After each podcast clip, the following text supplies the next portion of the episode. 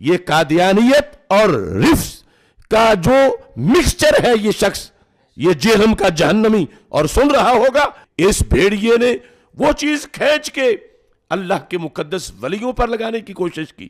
اس رافضی لونڈے نے وہ چیز ان ولیوں کی طرف جو ہے وہ معاذ اللہ منسوب کرنے کی کوشش کی۔ یہ کہتا ہے، میں ہوں مسلم علمی کتابی۔ تو میں کہتا ہوں، نہ تم علمی، نہ ہو کتابی، نہ تم مچھلی، نہ مرغابی۔ نہ تم شولہ، نہ شادابی، نہ فارانی، نہ فارابی۔ تم ہو ریبی، تم مرتابی۔ ابن سلولی، پھر کذابی۔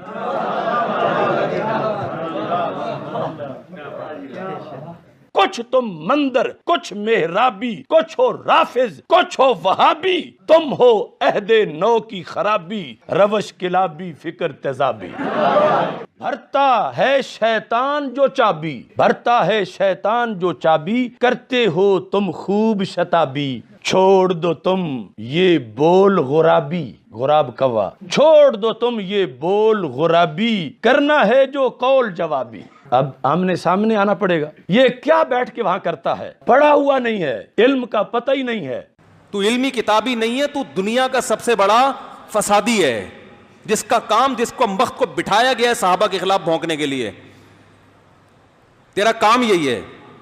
الو بنا رہا ہے لوگوں کو۔ آج ہر بدبخت الو اٹھ کے جو ہے نا، صحابہ کے خلاف بھونکنا شروع کر دیتا ہے۔ اور یہ زہر کا پیالہ پی لے گا، بتا دوں۔ حضرت معاویہ کے مسئلے میں بھی سامنے بیٹھنے کے لیے تیار۔ نہیں ہے۔ یہ پیلے گا زہر کا پیالہ یہ نہیں بیٹھے گا سامنے۔ یہ صرف بند کمرے میں بیٹھ کر لمبی لمبی پھینکنے والے لوگ ہیں یہ۔ اس کے بعد بھی کم وقت اگر تو یہ کہتا ہے نا کہ مناظر جھگڑا ہوتا ہے سمجھ تو لوگوں کو الو بنا رہا ہے بیٹھ کے۔ تو علمی کتابی نہیں ہے تو دنیا کا سب سے بڑا فسادی ہے۔ جس کا کام جس کو وقت کو بٹھایا گیا ہے صحابہ کے خلاف بھونکنے کے لیے۔ تیرا کام یہی ہے۔ میں نے تو اپنی زندگی میں اب تک حالانکہ میں تو درس نظامی میں نے پڑھا ہے۔ میں نے المحنت المفنت کا ہمیں تو پتہ بھی نہیں تھا اس میں کیا لکھا ہوا ہے۔ کہ قصے پرانے ہو چکے تھے، یہ بحثیں ختم ہو چکی تھی نئے سرے سے ایک پرانے قصے اٹھا کے امت میں آگ لگا دینا۔ جو آپ کو آپ کے اسلاف سے ہٹا رہا ہے اور یہ کہہ کے کہ میں بابوں کو نہیں مانتا، اس کا مطلب وہ نیا بابا بن کے نئے بابی پن کی بنیاد رکھ رہا ہے وہ۔ وہ کہہ رہا ہے، سارے بابوں سے ہٹا کے سب کو کس کا مرید بناؤ؟ سب مجھے بابا سمجھے، باقی ساری قوم بابا لیس ہو جائے وہ۔ بہتان باندھ رہا ہے علماء دیوبند پہ۔ ہمارے پیچھے تو پورا ایک اہل حق علماء کا ایک گروہ کھڑا ہوا ہے۔ یہ ان کی عزت کا سوال تھا۔ میری ذات کیا ہے؟ میری کیا حق میں نے المحنت کو پڑھنا شروع کیا۔ میں نے اس پہ دلائل دے۔ مجھے لگا یار یہ تو سو فیصد قرآن اس سے پہلے مجھے پتہ ہی نہیں تھا کہ المحنت میں لکھا کیا ہے۔ اس سے پہلے مجھے پتہ ہی نہیں تھا کہ المحنت میں لکھا کیا ہے۔ اس سے پہلے مجھے پتہ ہی نہیں تھا کہ المحنت میں لکھا کیا ہے۔ اور واقعی نہیں پتا تھا مجھے، کیونکہ ہمارے بنیادی عقائد تو العقیدہ تحاویہ میں ہے تو یہ کوئی عیب کی بات نہیں ہے، کیونکہ ہمارے مدارس میں پڑھائی نہیں جاتی اس کو تو آپ نے بہت اچھالا ہے۔ ہماری نسبت کس کی طرف ہے؟ حضرت معاویہ رضی اللہ تعالیٰ عنہ کی طرف۔ ہم اہل بیت کو پہلے مانتے ہیں، لیکن اس کے بعد باقی صحابہ کو بھی مانتے ہیں۔ اے اللہ، ہماری نسبت علماء حق کی طرف ہے تو ان نسبتوں کی بھی اللہ، ہم نے اللہ کو لاج دی۔ ہماری کیا اوقات ہے بھائی؟ تو وہ اہل سنت میں سے لوگوں کو خریدتے ہیں، جنہوں نے لبادہ اہل سنت کا پہناوا ہوتا ہے۔ اور حقیقت میں وہ رافضیت کے گندے نطفے ہوتے ہیں۔ جس کی بہت ساری مثالیں ہمارے سامنے موجود ہیں۔ اسحاق جھال والا مردود اسی قسم کے انسانوں میں سے تھا۔ انجینئر مرزا مردود اسی قسم کے انسانوں میں سے ہے۔ رافضیت کے پیسوں پہ پلنے والا، ایران کے ٹکڑوں پہ پلنے والا یہ جانور صحابہ کے بارے میں اپنی زبان گندی دراز کرتا ہے اور حقیقت میں اس کا من پلیت ہے۔ اس کے ماننے والے اس سے بڑے پلیت ہیں۔ یہ مرزا جہل میں چھپا ہوا رافضی اہل سنت کا لبادہ اڑا ہوا۔ وہ بدبخت ہر وقت، ہر ٹائم اس خاندان کے اوپر حملہ آور، اس خاندان کی توہین و تشنی کرنا ایک حدیث گڑی ہوئی ہے۔ ایک حدیث گڑی ہوئی ہے۔ ایک حدیث گڑی ہوئی ہے۔ یعنی مفہوم گڑا ہوا حدیث تو درست ہے۔ کہتا ہے امار کو فیا باغیہ قتل کرے گا۔ وہ امار کو جہنم کی طرف بلاتا ہوگا، معاذ اللہ۔ وہ امار کو جہنم کی طرف بلاتا ہوگا۔ اور یہ جو جہنم کی طرف بلانے والا گروہ تھا نا، معاذ اللہ، یہ امیر معاویہ کا تھا۔ امیر معاویہ نے قتل کیا تھا۔ امیر معاویہ معاذ اللہ جہنم کی طرف بلانے جہلمی کہتا ہے، نہیں جی نہیں، وہ تو گرو جہنم کی طرح بلانے والے۔ آج جہلم کا ایک زبردست قسم کا رسوائے زمانہ انسان اور مرزا علی الجہلمی کئی سوال ایسے ہیں جن کا جواب باقی ہے تو ابن تیمیہ کی کیا بات کرتا ہے؟ کہاں پہ راجہ بھوج، کہاں پہ گنگو تیلی؟ حضرات اگرامی کا تری اوقات کیا ہے؟ تری حیثیت کیا ہے؟ تیرا مقام اور منصب اور تیرا مرتبہ کیا ہے؟ ہر ابن تیمیہ سے محبت کرنے والا تیرے وجود کے پہ تھوکے گا، تیرے کردار پہ تھوکے گا، تیری سیرت پہ تھوکے گا، تیرے نصب العین پہ تھوکے گا، تیرے نظریے پہ تھوکے گا۔ حضرات اگرامی قدر جھوٹا ہے یا قذاب ہے یا مکار ہے یا دجال ہے، لوگوں کو اپنے دام تصویر میں پھنسانا چاہتا ہے۔ لوگوں کو سیدنا امیر معاویہ کی ذات قدس سے برگشتہ کرنا چاہتا ہے۔ حضرات اگرامی قدر دیکھ لیجیے، میں آپ کو اللہ وجیل بصیرت یہ بات کہتا ہوں، مرزا کل بھی زلیل تھا، مرزا آج بھی زلیل ہے۔ اور انشاءاللہ مرد دم تک یہ زلیل و رسوا ہی رہے گا۔ حضور صلی اللہ علیہ وسلم کا مقصد افراد کو کو بندگی اور دعوت دینا۔ یار، اتنی لمبی سٹوری کیوں لکھتے ہیں یار؟ سوال لکھا کرو یار ایک لائن کا۔ ہاں۔ آپ نے یہ لکھا ہوا ہے، بس یہ لکھے جو آپ نے جملہ اس میں لکھا ہے کہ اب تقریب سے ہٹ کر تعمیر کی طرف آپ توجہ دیں۔ تقریب میں نے کہاں سے کی ہے میرے بھائی؟ تقریب تو انہوں نے کی جنہوں نے امت کو سنی شیعہ فرقوں میں بانٹ دیا۔ سنیوں میں بھی پانچ فرقے بن گئے، حنفی شافی مالکی حمبلی اور اہل حدیث۔ شیعہ میں اتنے فرقے بن گئے۔ جنگ جمل صفی نروان میں نے نہیں کروائی۔ میں نے کروائی ہے۔ تقریب تو پہلے سے ہوئی ہوئی تھی۔ تعمیر ہم نے کی ہے۔ تقریب کو ہائی لائٹ کرنا۔ یہ تو اسی طریقے سے کہ ایک ڈاکٹر کے پاس آپ جائیں۔ آپ کی ٹانگ بھی ٹوٹی ہوئی ہو۔ آپ کو ہیپاٹائٹس بھی نکل آئے۔ آپ کا ایچ بی بھی کم ہو۔ کولسٹرول بھی بڑا ہوا ہو۔ یہ ساری چیزیں ٹیسٹ کے بعد ڈاکٹر آپ کو کہ جی آپ کے ساتھ یہ یہ یہ ہو گیا۔ آپ کہ جی آپ تقریبی باتیں کر رہے ہیں۔ وہ کہے گا، بھائی تقریب تو آپ کے اندر خود ہوئی ہوئی ہے۔ آپ کے اپنے کیے ہوئے کرتوت سامنے آئے ہیں بیماری کی شکل میں۔ ٹھیک ہے جی؟ آپ نے نہ کولیسٹرول کی پرواہ کی، نہ کھانے پینے کی، آپ نے میدا بھی اپنا برباد کر دیا۔ میرا کیا قصور ہے؟ میں تو آپ کو بتا رہا ہوں کہ تقریب ہوئی ہوئی ہے، اب اس کا علاج کرنا ہے۔ تو علاج کے لیے جو تقریب ہوئی ہے نا، اسی کا علاج کرنا ہے نا۔ کولیسٹرول اگر زیادہ ہے تو میں نے کولیسٹرول کے اعتبار سے آپ کی گائیڈنس کرنی ہے نا، یہ تو نہیں کہ میں نے آپ کو نزلہ زکام کی دوائی دینی ہے۔ تو اس وقت سب سے بڑا کینسر کیا ہے؟ فرقہ واریت۔ ٹھیک ہے۔ عقیدہ توحید کے اندر خرابیاں، قبر پرستی، شرک، رسول اللہ کو چھوڑ کر بابوں کو ماننا، یہی بیماریاں نا جن کا علاج کرنا ہے، تو یہی تو تعمیر ہے۔ آپ کیا کہہ رہے ہیں؟ تعمیر کیا ہے کہ میں تبلیغی جماعت کی طرح ایک جملہ تو بول دوں اور عمل اس پہ نہ کروں؟ تبلیغی جماعت کیا جملہ بولتی ہے؟ اللہ کے احکامات کو نبی علیہ السلام کے طریقوں پر پورا کرنا۔ یہی کہتے ہیں نا؟ تو خود کر رہے ہیں وہ۔ اللہ کے احکامات قرآن میں لکھے ہوئے ہیں فضائل مال میں؟ قرآن کا کہاں پہ درس ہوتا ہے؟ کس تبلیغی جماعت کی مسجد میں ہوتا ہے؟ ترجمے والا قرآن رائے ونڈ میں نہیں ہے۔ جائیں ان کا اسٹال دیکھ لیں۔ میں خود گیا، انہوں نے کہا جی اختلاف پیدا ہوتا ہے، حضرات نے منع کیا ترجمے والا قرآن۔ اور میں کہا یار اپنے ابے دہی رکھ لو اشری تھانوی دا۔ چلو سارے فرقیاں دا رکھ لو۔ اچھا اور نبی کے طریقے بخاری مسلم سے پتہ چلیں گے؟ یہ فضان سنت اور فضائل اعمال سے۔ بخاری مسلم سے۔ تو پریکٹیکلی ہم ہی تو عمل کر رہے ہیں۔ تقریب تو یہ لوگ کر رہے ہیں۔ اور پھر، اور جی نماز پڑھنے کا کہ، بھائی نماز پڑھنی ہے تو ٹھیک ہے، پھر پیچھے ہاتھ باندھ کے پڑھیں۔ تو کچھ تو بتائیں گے نا۔ جی اللہ کو ماننے کا کہ بھائی اللہ کو مانیں گے تو بتائیں گے نا ایا کا نعبدو و ایا کا نستعین اس کے بعد یہ بھی بتائیں گے کہ بابوں کو نہیں پکارنا۔ جیسے یہ بتائیں گے، فساد شروع ہو جائے گا۔ یہ وہی جملے ہیں جو مشرقین عرب رسول اللہ کے بارے میں کہتے تھے۔ کہ اے اللہ، اس محمد کو ہلاک کر، جس نے باپ کو بیٹے سے، بیٹے کو باپ سے، بھائی کو بھائی سے جدا کر دیا۔ ہم قریش ایک قوم تھے، اس نے آ کے تقریب کاری یہاں پہ کی ہے کہ دو پارٹیاں بن گئی ہیں اور آج بدر میں یہ حالت ہے کہ باپ اس طرف کھڑا ہے، بیٹا اس طرف کھڑا ہے۔ رسول اللہ کو تقریب کار سمجھتے تھے کافر۔ حتیٰ کہ سورہ الانفال میں آیا کہ اے اللہ، اگر یہ نبی سچا ہے تو آسمان سے ہم پہ پتھر نازل فرما۔ ہم اس کا انکار کر رہے ہیں۔ پتھر کوئی نازل نہیں ہوتے تھے، کہتے تھے دیکھ لو جھوٹا ہے۔ تو اللہ نے فرمایا کہ اے نبی، جب تک تم ان میں موجود ہو، ہم ان پہ عذاب نہیں بھیجیں گے۔ اللہ کی سنت ہے کہ جب کبھی عذاب آتا ہے نا، تو اہل ایمان اور انبیاء کو وہاں سے نکال لیا جاتا ہے۔ لہٰذا یہ جو تمہیں دھمکیاں لگا رہے ہیں نا کہ عذاب کیوں نہیں آ رہا، تو وہ آئے گا بھی نہیں۔ تو دنیا میں پیغمبر جب آتے ہیں شرک کا علاج کرنے، تو پیغمبروں کے مخالفین انہیں تقریب کار ہی سمجھتے ہیں۔ آج بھی جو شخص رسول اللہ کی دعوت پیش کرے گا تو رسول اللہ کے طریقے سے ہٹنے والے لوگ اسے تقریب کار ہی سمجھیں گے۔ تعمیر ہم ہی تو کر رہے ہیں۔ عقیدے درست آپ کے ہم نے کیے۔ دربار آپ نے بنائے میں بابوں کے۔ نماز کا طریقہ ہم نے آپ کو سکھایا۔ روزہ، حج، زکوٰۃ، کوئی دنیا کا ٹاپک ہے جس پہ میری ویڈیوز نہ ہو اور میرے سوا کوئی ایک پلانٹ ارتھ پہ بندہ دکھانا ہے آپ نے موجودہ یہ مرے ہوئے ہوں میں، جس نے دنیا کے ہر ٹاپک کے اوپر بات کی ہو۔ یہ تعمیر ہی تو ہو رہی ہے۔ کتنی پیاری تعمیر ہے۔ ہمارے دنیا میں چھوڑے جانے سے پہلے کبھی کسی اہل حدیث نے سوچا تھا کہ بریلوی کے پیچھے بھی نماز ہو جاتی ہے۔ تقریب کار تو آپ اور آپ کے علماء تھے۔ ہم نے تو تعمیر کی ہے۔ آپ تو کہتے تھے یہ شیطانی لشکر ہے۔ وہ کہتے تھے یہ مرتد اور واجب القتل ہے۔ وہ کہتے تھے یہ خوارج کی ایک جماعت ہے۔ بھائی اسام الرمین اور المحنت المفنت کا تعارف۔ ہم نے کرایا نا، یہ المحنت میں نے لکھی ہے اسام الرمین میں نے لکھی ہے۔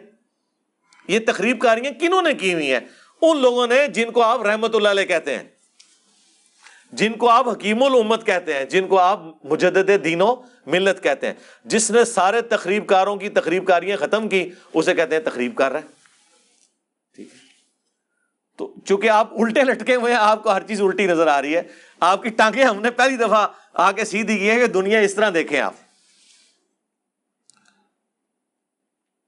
خلافت ملوکیت کو البدایا و نہایا یہ واقعی تسلسل بیان فرما دیں۔ نیز ایک مولوی صاحب کا لکھا انہوں نے مولانا مودودی پہ رد کیا بھائی، مودودی صاحب پہ کسی نے رد کیا ہے، اس کا معاملہ، اللہ کا معاملہ۔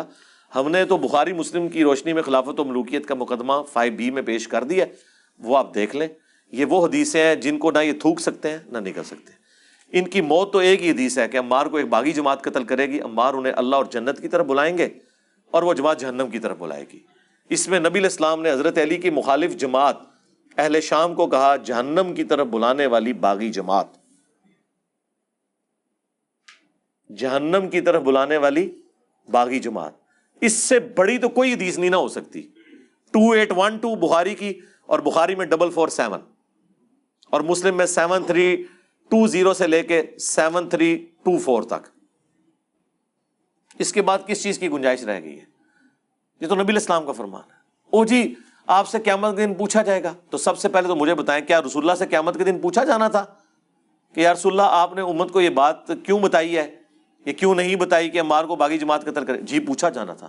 اسی لیے حضور نے بتایا۔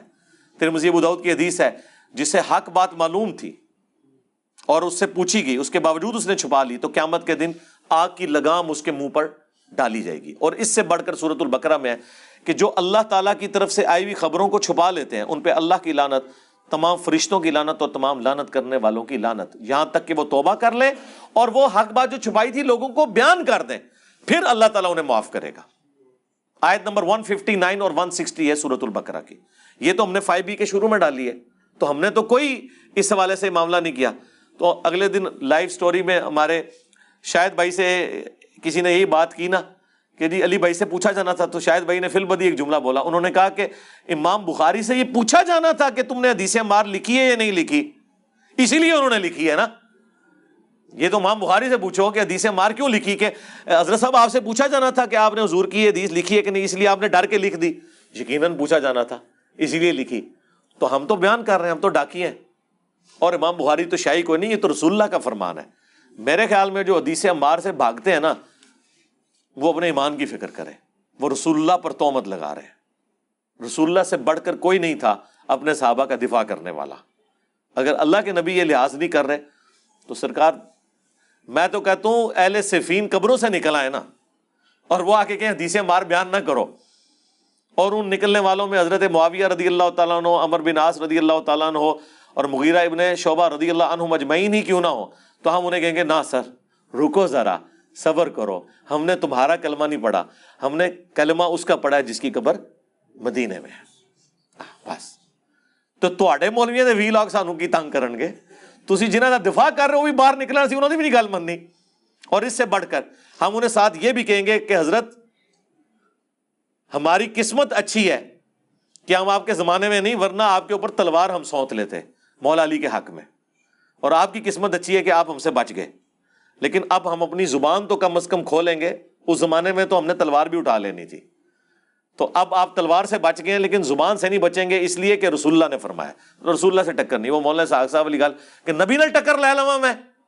نہیں، یہ نہیں ہو سکتا۔ اس خطے کے صوفیہ اکرام کے عقائد اور گستاخیوں کو آپ نے ہائی لائٹ کیا ہے، جسے ہم نے مان بھی لیا۔ لیکن کیا آپ ان صوفیاء کو کریڈٹ نہیں دیں گے جو انہوں نے اپنی آبائی زبانوں میں شاعری کر کے؟ جی صوفیاء کو کیوں کریڈٹ دیں گے؟ ہم ہر اس بندے کو کریڈٹ دیں گے جس نے اچھا کام کیا۔ میں فیراڈے کو کریڈٹ دوں گا کہ اس نے بجلی دریافت کی ہے۔ ورنہ ہماری یہ ویڈیوز نہ ریکارڈ ہو رہی، ہوتی۔ میں اجمیر شریف والوں کو کریڈٹ دوں گا کہ انہوں نے پرنٹنگ پریس بنایا، ورنہ آج بخاری، مسلم اور قرآن نہ چھاپ رہے ہوتے۔ ہاں۔ اجمیر بنایا نہیں۔ میں بغداد شریف والوں کو کریڈٹ دیتا ہوں کہ انہوں نے ایک کیمرہ بنایا جس کی وجہ سے ہم جو ہے وہ ہرمین کی نماز ڈائریکٹ دیکھ رہے ہوتے ہیں یہاں پہ۔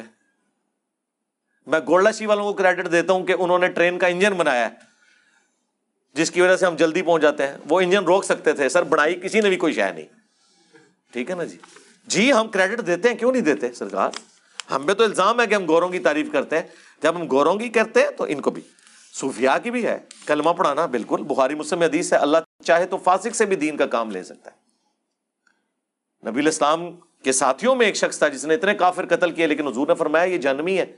بخاری، مسلم کے الفاظ ہیں، صحابہ کہتے ہیں، ہمیں وسوسہ ہوا کہ یہ بات جھوٹی نہ ہو جائے۔ تو ایک صحابی کہتے ہیں، میں اس کے ساتھ ہوا۔ اینڈ پہ جب وہ زخموں کی تاب نہ لا سکا تو اس نے زمین میں تلوار گاڑ کر خودکشی کر لی۔ تو اس صحابی نے وہیں سے نعرہ لگایا، صدقہ رسول اللہ۔ رسول اللہ نے سچ کہا تھا، وہ تو خودکشی کر کے حرام موت مر گیا۔ پھر حضور نے فرمایا کہ بے شک میں اللہ کا رسول ہوں۔ یعنی مجھے اللہ نے غیبی خبر دی تھی کہ یہ جنمی ہے۔ حالانکہ اتنے کافروں کو اس نے قتل کیا۔ پھر حضور نے فرمایا کہ آخرت کا دار و مدار ایمان کے اوپر ہے۔ اے بلال، اٹھ کے اعلان کر دو۔ اور بعض اوقات اللہ تعالیٰ فاسق سے بھی دین کا کام لے لیتا ہے۔ اس کا یہ مطلب نہیں ہوتا کہ اس شخص کے عقیدے درست ہیں۔ اب یہ باتیں کریں نا تو ان کو غصہ آ جاتا ہے۔ تو ان کو سمپل ایک بات کیا کریں کہ ڈاکٹر ذاکر نائک نے سینکڑوں ہزاروں ہندوؤں کو کلمہ پڑھایا۔ تو سب سے بڑا بزرگ تو وہ ہوا۔ آئے ہو نا داڑ تھلے۔ ترا نکلیا نا تھوڑا نوے لاکھ۔ او نوے لاکھ نو چھڈ۔ نوے تو زیادہ تھے ہندوؤں کلمہ ڈاکٹر ذاکر نائک نے پڑھایا نا۔ آپ کے بابوں کا تو پتہ ہی نوے لاکھ تو بات نہیں تھی اس زمانے میں۔ تو یہاں پر جو ہم نے خود دیکھا، اس کو ولی اللہ کیوں نہیں مانتے؟ اور نہیں جی اس طرح کو ولی ہو جاتا ہے، تو سر اس طرح بھی ولی کوئی نہیں ہوتا۔ جاؤ۔ ہوں پھکی لب گئی ہے۔ شاہ جی لب گئی پھکی۔ ہاں۔ اہل علم علم بانٹتے ہوئے کیوں ہچکچاتے ہیں؟ بہت سے لوگ پاس علم ہوتا ہے۔ آج کل پڑھے لکھے طبقے میں بھی علم تو آپ کا خیال ہے، بہت سے لوگوں کے پاس ہوتا ہے۔ ہمارا تو غلط ہی تجربہ ہوا ہے۔ علم نہیں ہوتا، ان کے پاس اپنے بزرگوں کی لکھی ہوئی کتابوں کی باتیں اور سٹوری ہوتی ہیں جو انہوں نے یاد کی ہوتی ہیں۔ علم تو ہے قرآن و سنت کا علم۔ یہ جتنے علماء ٹی وی پہ آ کے مسائل بتا رہے ہیں، کبھی کسی کے منہ سے آپ نے آیت، حدیث اور اس کا نمبر سنا ہے؟ آپ کیوں یہ سمجھے ہوئے ہیں کہ یہ لوگ بہت علم والے ہیں؟ علم والے تو وہ ہوں گے، حدیث بیان کرے نمبر بتائیں، نہیں بتا رہے ڈسپلے ہو جائے کم از کم کتاب کا نام بتائیں، آیت کا ریفرنس کوٹ کریں۔ ہمارے کلپس اپلوڈ ہوتے ہیں کسی بھی ایشو کے اوپر، ایک ایک ریفرنس لگتا ہے۔